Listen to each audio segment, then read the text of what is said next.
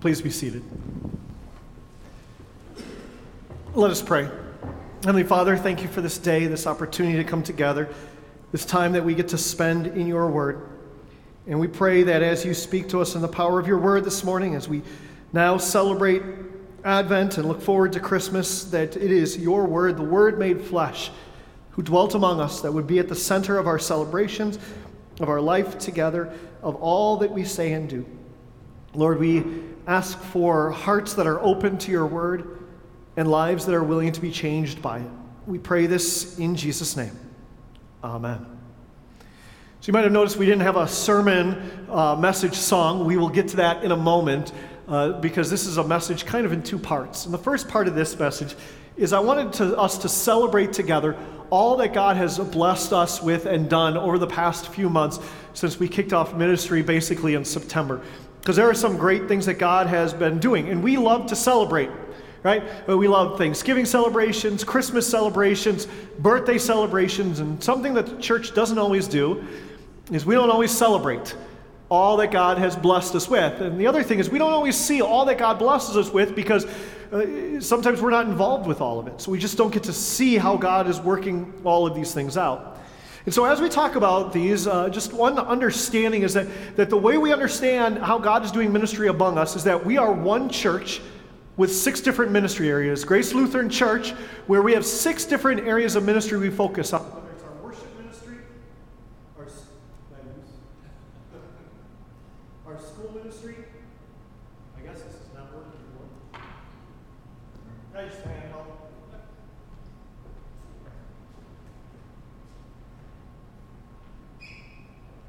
Our school ministry. Testing. The fun of technology. Testing. Testing. Yeah. I guess our technology does not want to work today. Testing. There we go.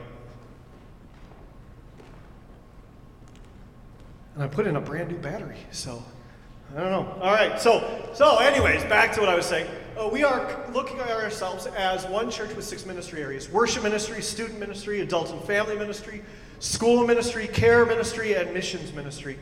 And I want to share with you a celebration of how God's been working in each of these areas of ministry. In our worship ministry, uh, we've been really blessed. Uh, our praise team, uh, we have an amazing praise team here at Grace.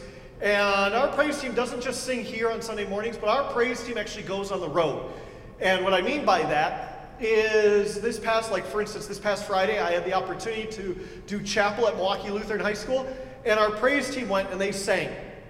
And I have never seen, uh, whenever I've done chapel, students get out into the aisle and start dancing. I've never seen you get out in the aisle and start dancing. But they did at Milwaukee Lutheran when our praise team was singing. They did an, amazing job. They've sang for uh, a youth gathering. When we had a youth gathering in the Milwaukee area, uh, they came and they sang uh, during the parade, when we've gone on the parades. And what a blessing that our praise team is.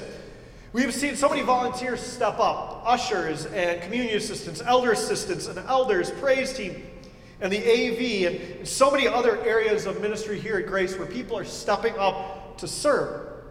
Planning Center, which is now allowing us to follow up with guests, allowing us to pray for prayer requests. So, for instance, uh, if you put a prayer request down, we have a prayer chain that gets emailed out if you put it for our prayer team, and that prayer request is being prayed for every single day, either by myself as, as I put those prayers on my desk or by others. What a huge blessing that is. And then your requests, uh, those things that come in, we're able to respond to those as well. And for worship, our attendance is up from last year, September through December, through for, to this year, is up an average of 40 a weekend as God continues to grow and bless what He is doing here. Our adult and family ministry, we have a lot going on there. We have women's small groups and men's small groups, a men's Monday night Bible study, a, a Thursday night men's Bible study. Uh, we had a women's retreat, and we had an Ark Encounter trip, and just so much going on. Brad Ellis Bible studies, about 357 individuals in Bible studies this year. What an amazing blessing. Then we have our care ministries. So, whether that's surviving the holidays and grief share, which is an awesome ministry coming up. So, if you know somebody who, who suffers with anxiety or depression or loneliness during this season, this is a wonderful, wonderful ministry opportunity for them. Celebrate Recovery, where we are reaching people in their time of need and wherever they are at to share the gospel with them. Stephen Ministry, our knitting and quilting ministry. Some of you have received prayers and squares, those, those quilts, to be a blessing to you. Our prayer ministry, as I talked about before, grief share, and we had a speaker in here who talked about trafficking and how we can bless those who are the most vulnerable in their time of need, since Milwaukee is a, is a huge area for trafficking of girls and women. And our shut ins, who we have a team of, of three men who visit our shut ins every single month to make sure that they are brought communion and that they hear God's word. Then we have our missions ministry. We have a group, faithful group of men and women who come together, acts of grace, to plan events and opportunities for you to serve, whether that's Operation Christmas Child shoeboxes or Souls for Jesus or Feed My Starving Children or Street Life Food Pantries. And we, we talked about Honduras a few weeks ago and the blessing that is. And we continue to see and have opportunities to go out and be the hands and the feet of Jesus. Our school ministry. I don't know if you know this, we probably might not know this, but, but we have had district executives, not just from our South Wisconsin district, but from North Wisconsin, and also from, from throughout the country who've come and have toured Grace. And one of the comments that we received was this is, is as they look at where our school ministry is going and the trajectory of our school ministry, uh, their comment was, what you're doing at Grace is going to become the blueprint for all other Lutheran schools. What an awesome comment that was. As we continue to see how God is growing and providing for and strengthening the ministry uh, of our school through our new math curriculum and ELA, uh, English and Language Arts curriculum, and technology, 240 students who are being affected day after day by this in the top left corner, you can see that uh, that was where our library used to be. It's being turned into a science lab with science tables, and we're going to do have Bunsen burners in there, and we'll be able to do experiments and dissections and, and a new science curriculum to continue to grow that. And we have such faithful teachers and principal and aides who are giving of their time and their energy, and are dedicated to making this the best ministry it can possibly be. And I also want to show you this. Uh, this is something that's brand new as well. It's called our Makerspace. Uh, it, this video I'm going to show you is actually designed and put together by some of our students. This was, was their design and dream for what this makerspace, a place that would house our technology for collaboration and creativity and critical thinking and communication so that we can see how the ministry of our school will grow in those areas with Ozobots and Snap Circuits and Lego Robotics and so much more. What an amazing ministry opportunity that is. And God continues to bless us through that. And our student ministry. Jam and Thrive. Jam and Thrive this year is up an average of 20 students on a Sunday morning. And we have so many faithful uh, men and women who serve in there, two times the volunteer base.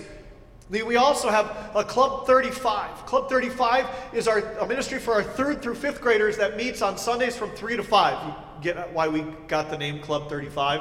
Right, third through fifth grade, 3 to 5 o'clock, right? So, so they meet every couple of weeks and, and spend time in God's Word and in fellowship.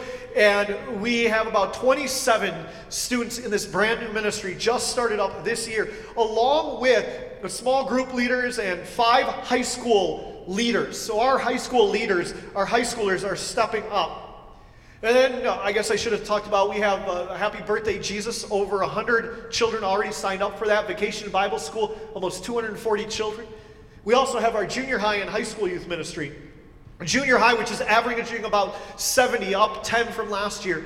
And we have our high school ministry, which is averaging 10 more than it did last year as well. 27 high school students who came to a youth lock in. 56 youth who are signed up for our summer retreat, whether it's to the National Youth Gathering or to Generate. 10 more than last year, and there are more that are talking about or asking questions, hoping to come and be a part of it. God has truly blessed us in so many ways here at Grace. And I wanted you to know that because you may not know about all those things. Because unless you're involved with that, you probably don't see that. But, but God is really moving among us. And so we want to sing our, our message song right now in celebration for and in response to all that God has done. And so you may not know the words to this song. If you do, sing along. If you don't, um, we're not actually going to put the words on the screen because we want to, you to see how many lives are being changed by what's going on at Grace. We're actually going to show you with numbers, the number of lives being changed through different ministries at Grace. But if you know the words, go ahead and sing along as it's up on the screen. And we're going to sing the song, Let Me Count the Ways.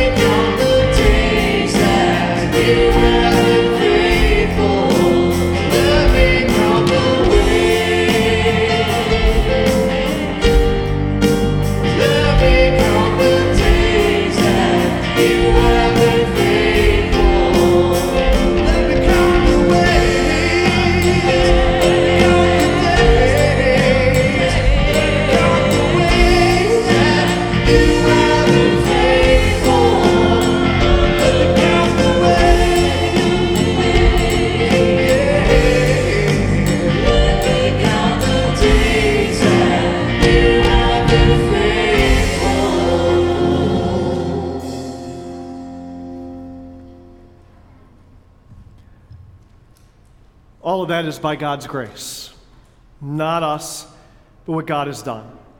And I think we need to celebrate that. So, can we give thanks to God this day for the great blessings that He has done here at Grace?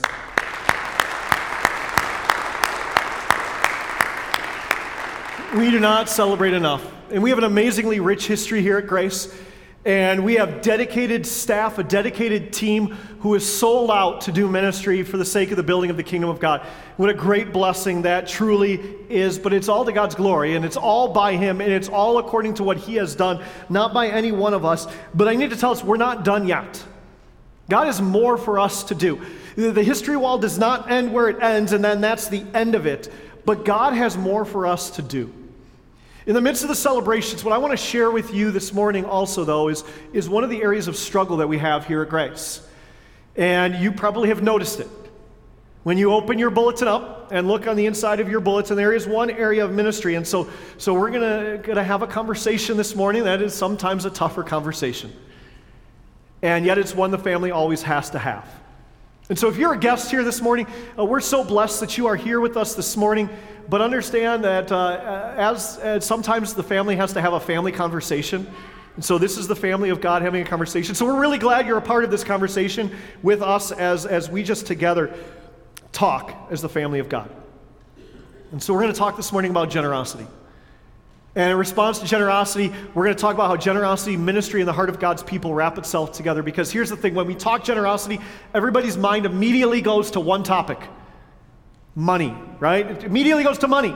But, but here's the deal generosity, money, offerings, it's not about just the money. It is about your heart and the ministry that God is doing.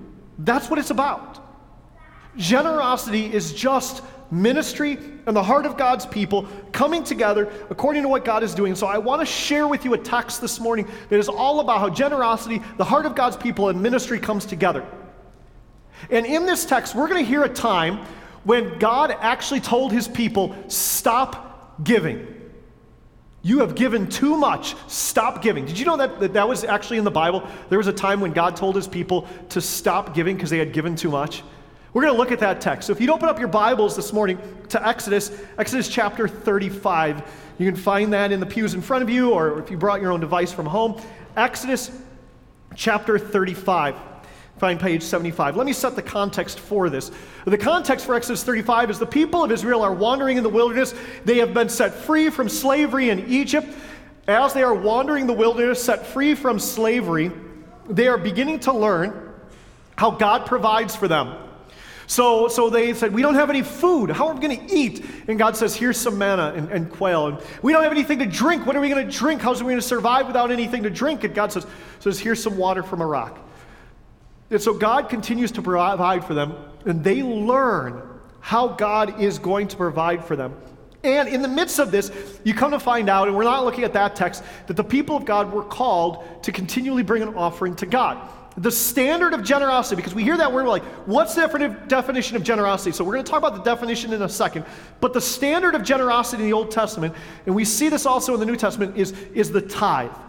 The 10%. Whatever your income is, 10% of your, uh, your income is the standard of generosity, the tithe that we read about in the scripture. And then the New Testament says, says, says it's about generosity, so it doesn't use the word tithe, but it bases it off that 10% of saying, saying that and over and above, an above and beyond gift of generosity, of offering to the Lord.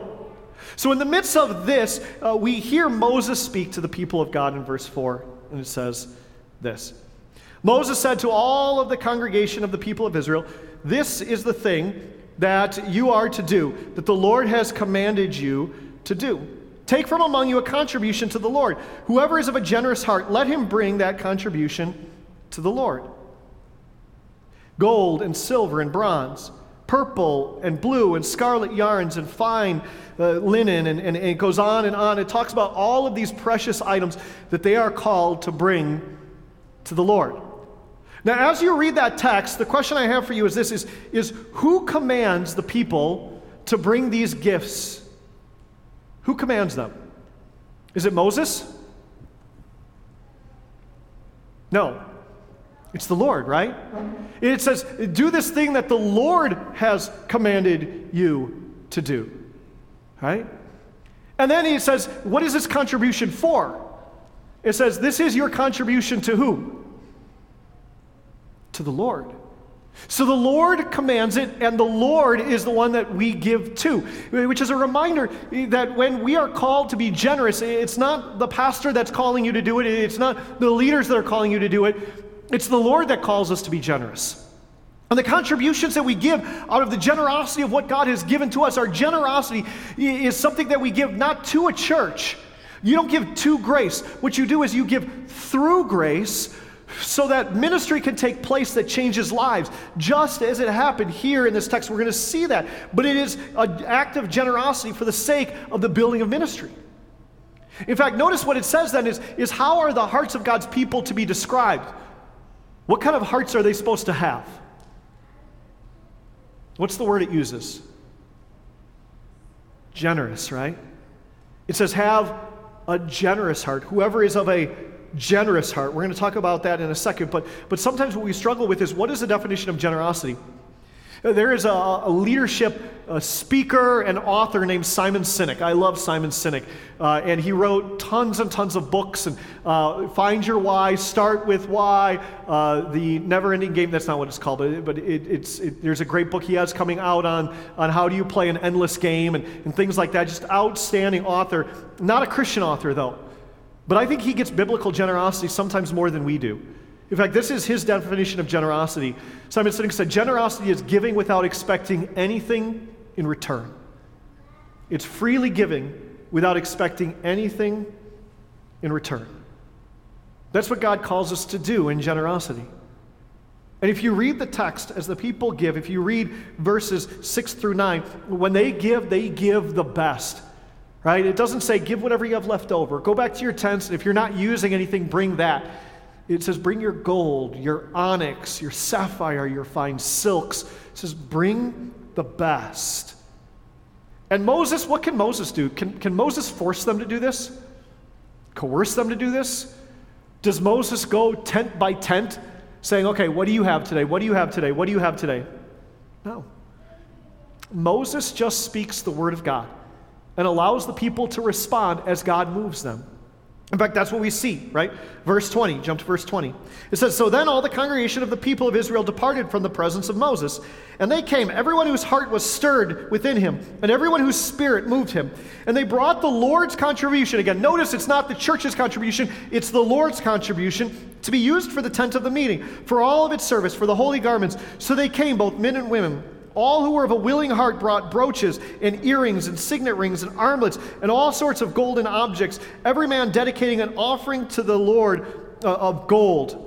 So notice they're bringing all these valuable things to the Lord. And then jumping down to verse 29, it says, And all the men and women and all of the people of Israel, whose hearts moved them to bring anything for the work of the Lord that he had commanded by Moses to be done, brought it as a free will offering to the Lord.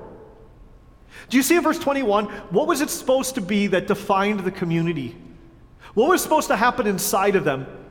It says the community was those who had their hearts stirred and had their spirits moved. In fact, I would say that, that if the Spirit of God is in you, then that's what the Spirit's going to do. Right? Because the Spirit never gives begrudgingly. When the Spirit is inside of us, the Spirit is never unwilling. When the Spirit is inside of us, the Spirit never reacts negatively for the call to be generous because the Spirit is a spirit of generosity that stirs in the hearts of those that are God's people or claim to be God's people. That's what He calls us to. So he calls us to be those who have hearts stirred and a spirit moved, a heart of generosity. And then do you notice what was the what was the offering used for? This was an over and above offering, okay? So, so understand that, that this was not their 10%, this was over and above their 10%. But do you notice at the end of verse 21 the three things it was used for? The first thing it was used for, it was used for the tent of meeting, for the building that they would do worship in. The second thing it was used for, it was to be used in its service, for its ministry. And the third thing it was used for was for the holy garments or all of the material that would be used to be able to do the worship and the ministry that God's people were called to. Does that sound familiar? Basically, that's a church budget, isn't it? Right? For the building, for its ministries, and for all of the things that are necessary to make ministry happen. So they're only called to do exactly what we are called to do, which is to supply for all of this. And then it says, says all of God's people responded, both men and women, and those who were generous, those who were able to or have a willing, able heart. So what does that mean? Because I know there are some people who go, well, see, it just calls us to do what's in our heart. So we can only do if, if I'm willing, and I'm not really willing to do more. Well, when they said willing or able, what they were saying is, is those who were not able were, were the children or the elderly or the widowed or the disabled, those who didn't have anything. Those were the ones who weren't able. They weren't able and willing because they didn't have anything. But everybody else had something. And so they all contributed because their hearts were stirred. And when you have the Spirit in your heart, it is always a willing spirit. So the question is, where do they get their stuff then? Right? I mean, think about where the people are. They are wandering the wilderness. Do they have jobs? No. Uh, do they have fields where they can plant crops? No, they're in the desert, right? That's not going to work. Do they have buildings? Do they have homes? Do they have cities and marketplaces? None of that. So, where did the people get all of these objects from? They got them from Egypt. When the people of God left Egypt, it says after the last plague, and they were sent forth, what happened was the people of Egypt said, We want you to leave. Like, the, you guys are decimating our land. This is not good. So, in fact, here, take our stuff and go. Like, we want you to go so badly, take all of our stuff with you. So, this is what they're contributing is not what they own, but what God owns because God supplied it for them. And that's exactly what we own. In fact, we own nothing because God gives us everything. Your jobs, your companies, your businesses, uh, your work, your paychecks are all a gift of God. God has given you the skills and the abilities, given you the resources to do the things that you are able to do, and, and, and they're God's. He's the owner of all things, He's the creator of the universe. And they understood God owned it, and we just trust for His provision. They gave what was valuable, knowing they weren't going to get it back. It's not like they gave their brooches and their earrings and their gold and their fine silk, and they were like, you know what, I'll just work an extra 20 hours so I can get it back. they don't have that opportunity right now. They gave knowing that God was going to take care of them, but they also gave because they understood to be a part of a community, to be a part of a family means you contribute to the family. So, verses 30 to 36, we're not going to read through those, but you'll see in that text, verses 30 to 36, that, that the skilled laborers among them start to do the work of ministry. They start putting everything together. I mean, they become like we could say this today. They, they would become the small group leaders. They become the elders, the ushers, the, the, the praise team leaders. They're the, the skilled workers who do the work of ministry. So then you get to verse 1. This is where I want us to focus in. Says then Bezalel and Oholiab, and uh, those were those who were, were basically the skilled workmen, every craftsman in whom the Lord has put skill and intelligence to know how to do any work in the construction of the sanctuary. They shall work in accordance with all that the Lord has commanded. And Moses called Bezalel and Oholiab, and every craftsman in whose mind the Lord had put skill, and everyone whose heart stirred him up to come and do the work. And they received from Moses all the contribution that the people of Israel had brought for doing the work on the sanctuary. But the people kept bringing him free will offerings every single morning. Do you see what the people don't stop doing? What don't they stop doing? Bringing the offering. They don't stop bringing the contribution that was necessary to do the work of ministry. It was almost like you could say that they went home, and when they went home, they kept looking for ways to give generously. They're like, like okay, I know I brought that today, but what can we bring tomorrow? And what can we bring the next day? And, and, and maybe we have this, or could you find that? Or like, like it wasn't like a begrudging, all right, what do we have to bring today? But it was a joyful, what can we bring? How can we supply for the ministry that God has given to us. Because they understood this that, that for us, generosity is often a difficult topic because we don't like to talk about it. Because when we think about generosity, we think of and we see the things we have to give up. But when you read the scriptures, generosity, the topic of generosity is no different than having a three week sermon series on prayer. It's no different than having a three week sermon series on worship or Bible study or missions or care. To God, generosity is one of many marks of discipleship. And we are all supposed to practice all of them equally.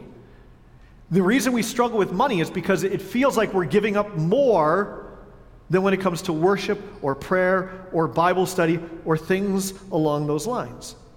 And yet the people of God understood it was their calling, and so they kept bringing their offerings. So much so that in verse 4 it says, So that all of the craftsmen who were doing every sort of work they came from their tasks to the sanctuary, each from the task that the Lord or that he was doing.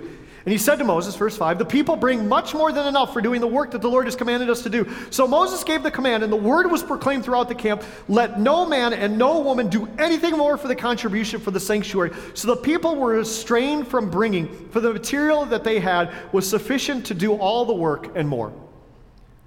Did you see what happened there? Like they were bringing so much stuff that Moses was like, that's it, enough. But they responded in so much great joy. They were like, what else can we do? Like, we want to keep bringing. In fact, that is a really strong word, the word restrained. It was like he physically had to physically hold them back. He had to basically say to them, like, stop, it would be like uh, we come to church on a Sunday morning and I stand up and go, Hey, uh, we're not going to be taking an offering for the next month because our offerings this past year were so much and so strong that, that, we, that we don't need any more offerings for the next month. And you were like, No, we want to bring our offering. And so, so you start coming forward with your offering anyways, and the ushers have to hold you back. They're like, No, stop. Right? Like, like that's what's happening in this text. They're restraining, them, they're restraining them, they're refraining, like holding them back. Like, no more. Like, but we want to give more. A member of our church, when I was preaching on uh, intentionally investing, sent me this quote. She said, I have this quote in the front of my Bible, and I don't know that I could say it better than what she has in this quote. It said this The free and joyous activity of a child of God in God's family is managing all of life and all of life's resources for His purpose. Stewardship is a thank you to God. I love that quote. That's what generosity is. It's a thank you in response to all that God has given to us. In fact, what was the only thing Moses could do in this context? All he could do was ask, wasn't it? Was Moses going to go house to house and tent to tent? No. Could he coerce them or force them or, or bribe them to do this? No. The only thing Moses could do was ask. And he wasn't necessarily asking for money, although he was certainly asking for that. But what he was really asking them to do when you read through this text is he was saying, I am asking you, Moses saying, I'm asking you to contribute to the family. I'm asking you to contribute to the community for the work of ministry. See, that's what generosity is. Generosity is ministry plus the heart of God's people to do what only we can do for the sake of the building of the kingdom of God. Because we can only do what we can do with what we have here at Grace. And all of the resources that we have, they are all for ministry. Because that's what generosity is. Generosity is towards ministry, the ministry of changing lives. In fact, think about it this way How many of you have been affected by the ministry of grace?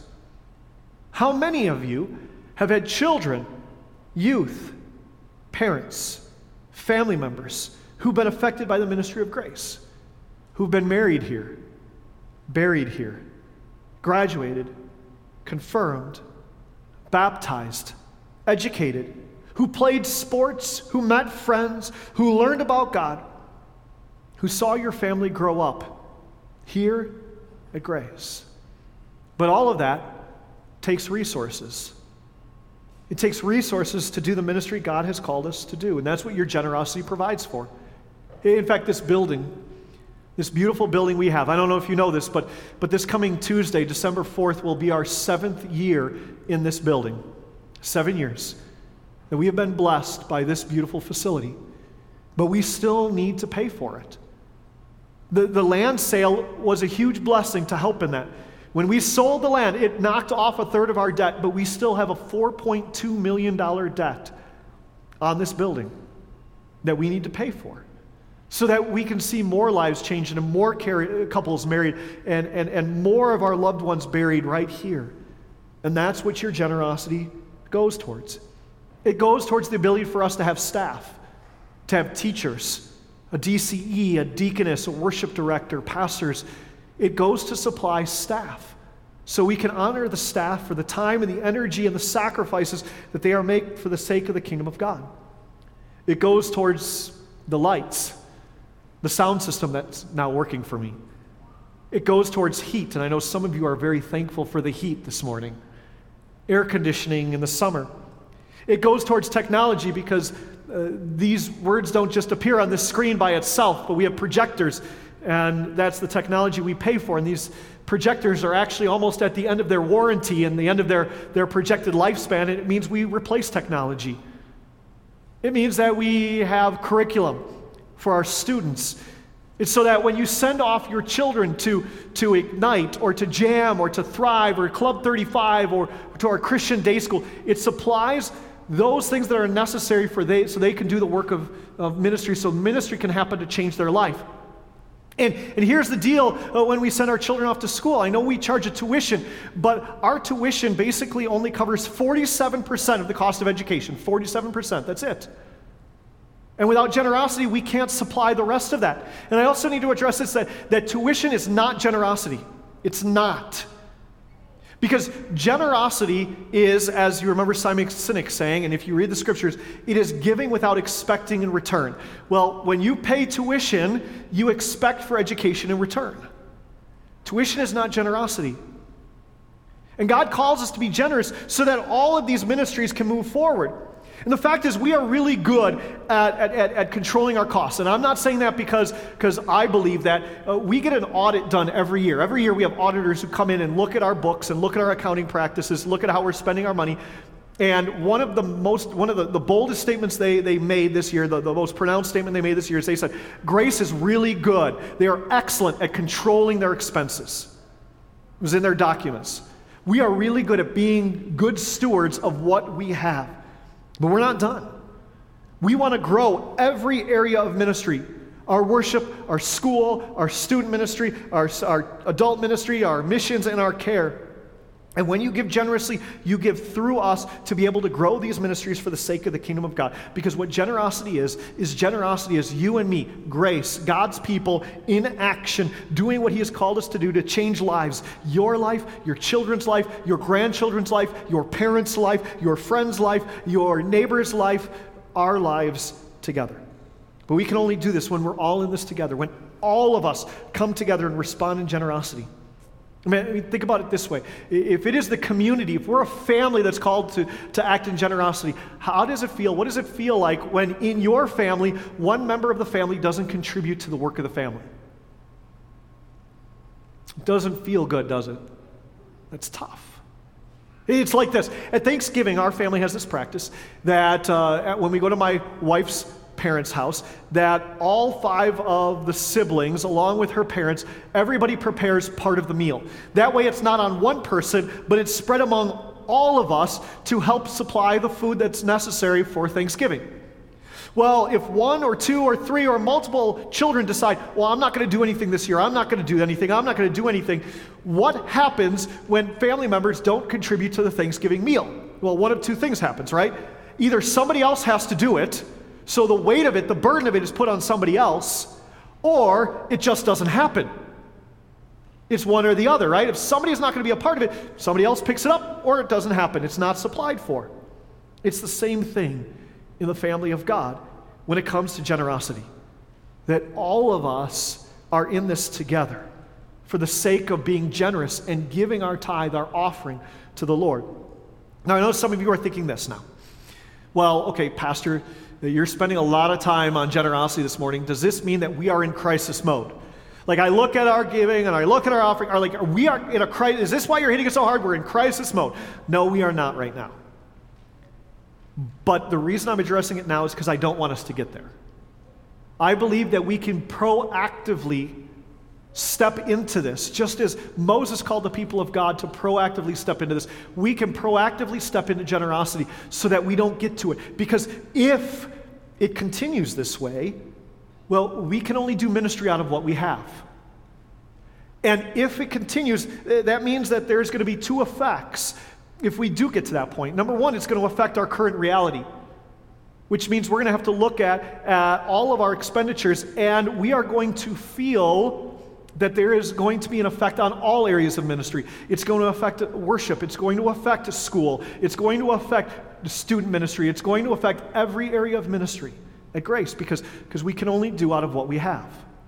And the second reality is it's going to affect our dreams and plans for the future. Because I know there are some of you who have come to me and said, Pastor, when are we going to get now, now that the land is sold, oh, when are we going to build? When are we going to expand our ministry facility so that we can have more space for ministry and classrooms and a gymnasium, and, and we could become one campus again. Well, well, where does that come from? From our generosity, doesn't it? It can only come from us. And so we need to step into generosity so that we can continue to supply what is necessary for our current ministries before we look to future ministries. Now, uh, I, I would be remiss if I didn't say this that I know that there are some of you who are giving generously. You are giving a tithe, you're giving 10% of your income and above and beyond that. You are giving sacrificially, and to you, I, I want you to know thank you. As your pastor, thank you for supporting the ministries of grace because it's making a difference. It is changing lives. And I hope you got that from the beginning of our time together when I talked about all of our ministry areas and how God is growing them. Your generosity is making an impact on the kingdom of God and is changing lives for eternity. But with most churches, and our church is no exception, most churches live under the 80 20 rule. 80% of the generosity is given by 20% of the people. We are no exception to that. We're probably closer to, uh, I think it was 2872, something like that. But, but we're no exception. But if we all came together, we could be the exception. Where we all gave generously and we all stepped into this and we were all making a difference for the kingdom of God. So I know some of you are going, okay, Pastor, so, so let's just get to the bottom line right? Like, what are you asking? So I'm only going to do what Moses did. And yes, I get it. You don't have to tell me this after worship. I am not Moses. Like, I get that, okay? Like, I mean, reading Moses' story, I don't want what Moses had to go through, okay? But, but, but I'm only going to do what Moses did, which is just present to you the opportunity, and it's up to us to respond.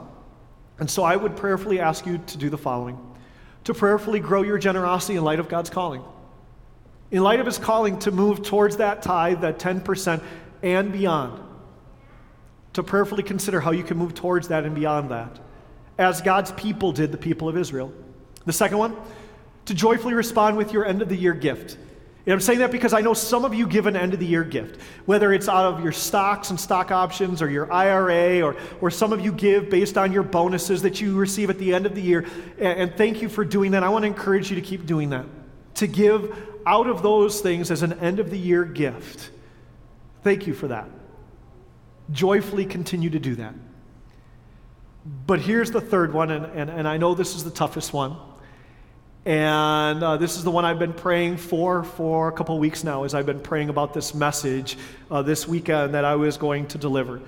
And, and I know the difficulty of this, and I'll explain that in a second. What I would ask you to do is prayerfully consider an over and above gift, not in replacement for, but over and above your current giving of $50 per person in your family, because each and every one of your family members has been affected by the ministry of grace. Whether it's by, by being educated here, or by being in our ministries here, or by worshiping here, to prayerfully consider giving a $50 per family member towards the ministry of grace. And the reason that we are talking about that is there's about 800 people who worship here on a weekend, about 1,500 people every month.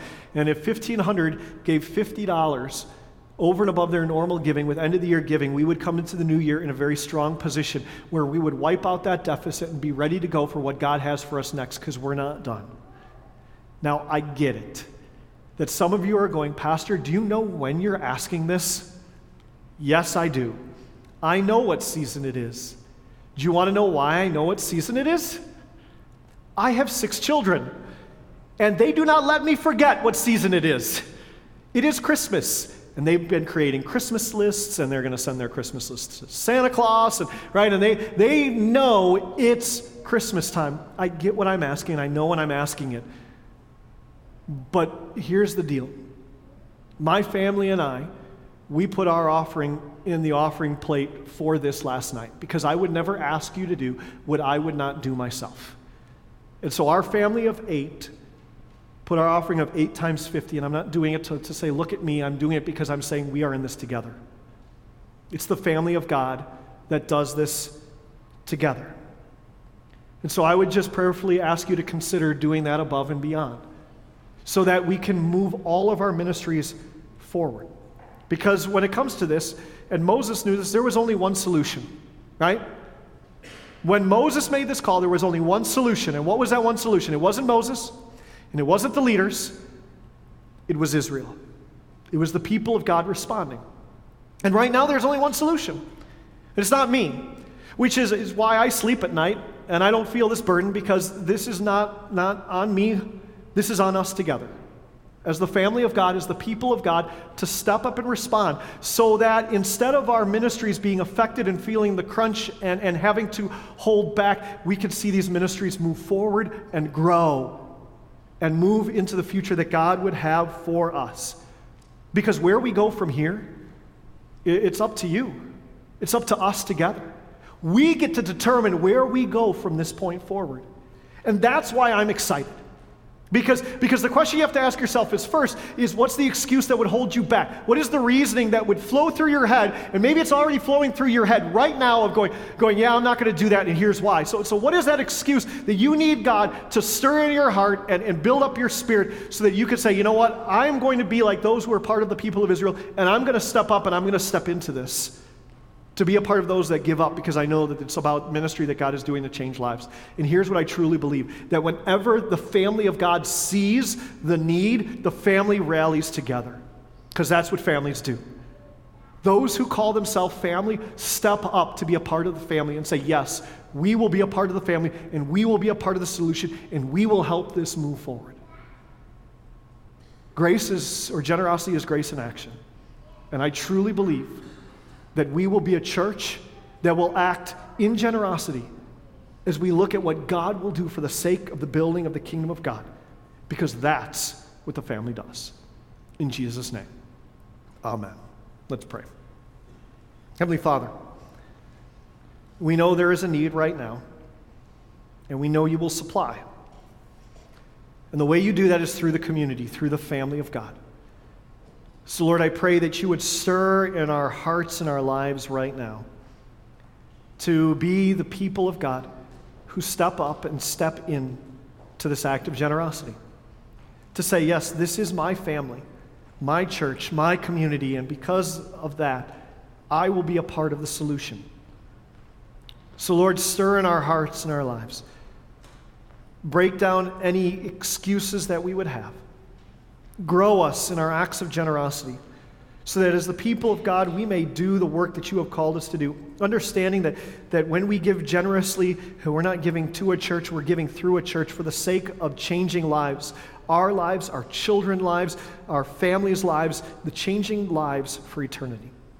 So, God, we pray your blessing to rest upon us as we move into this future together. All of this we pray. In Jesus' name, amen. The Lord bless you and keep you. The Lord make his face shine upon you and be gracious to you. The Lord lift up his countenance upon you and give to you his everlasting peace. Amen.